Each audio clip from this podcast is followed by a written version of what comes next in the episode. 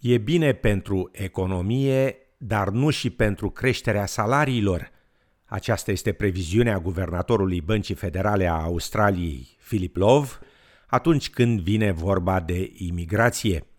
După cum relatau Dom Vukovic și Sofia Petrovici de la SBS, domnul Love afirmă că în timp ce un nivel înalt de imigrație în Australia a contribuit la creșterea economiei, în unele cazuri a lăsat angajatorii fără un stimulent real de a pregăti profesional o forță de muncă locală.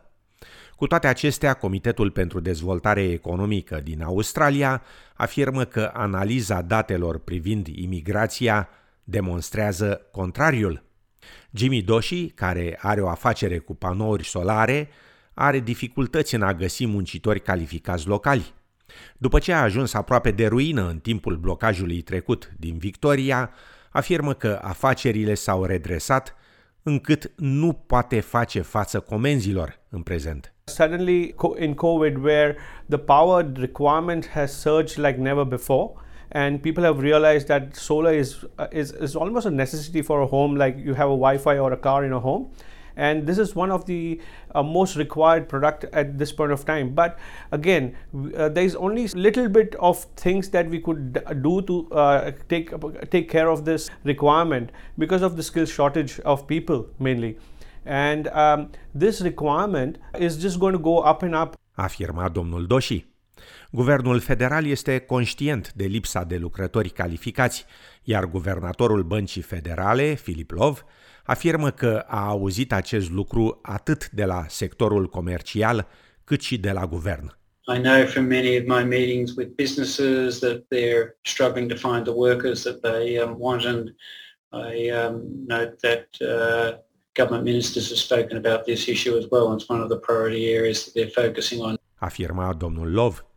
Cu toate acestea, comentariile sale au ridicat semne de întrebare atunci când a sugerat că o creștere a salariilor în Australia ar putea beneficia de menținerea frontierelor internaționale închise. Because it's these pressure points that can build that um, we get large wage increases in those pressure points and they spill over to the rest of the community. So if the borders remain completely closed and we can't get workers into the country that, uh, that are needed for firms to, to expand, invest, I think we will see more wages growth. Some people might think that's good.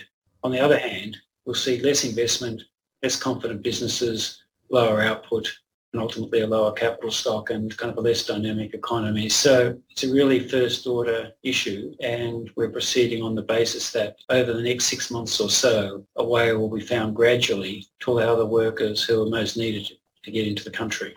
Afirma guvernatorul Băncii Federale, Jared Ball, economist șef al grupului bipartizan Comitetul pentru Dezvoltare Economică din Australia, CEDA, nu este de acord cu afirmațiile guvernatorului Love, afirmând că e greșit să se sugereze că un nivel mare de imigrație scade salariile muncitorilor australieni. Well, there's no truth to the notion that uh, migrants negatively impact wages uh, in Australia.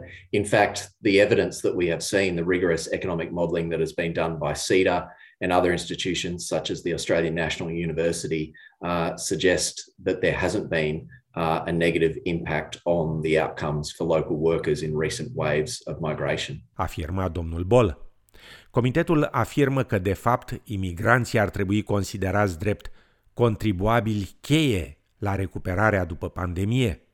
Cifrele sugerează că pe parcursul vieților, fiecare imigrant adult contribuie cu 4,2 milioane de dolari la produsul intern brut australian doar prin consum și alți 600 de mii de dolari în contribuții fiscale.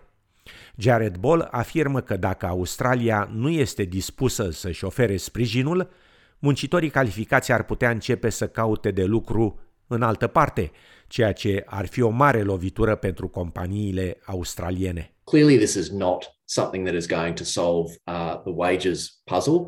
Uh, and it will have a lot of negative economic impacts. I think where we need to be going is having a very strategic discussion about the composition and shape of our migration program post COVID uh, and how we reopen borders and um, you know make sure that we're recapturing the benefits of migration that have held Australia in such good stead over recent decades. afirma în încheiere Jared Ball, economist șef la Comitetul pentru Dezvoltare Economică din Australia.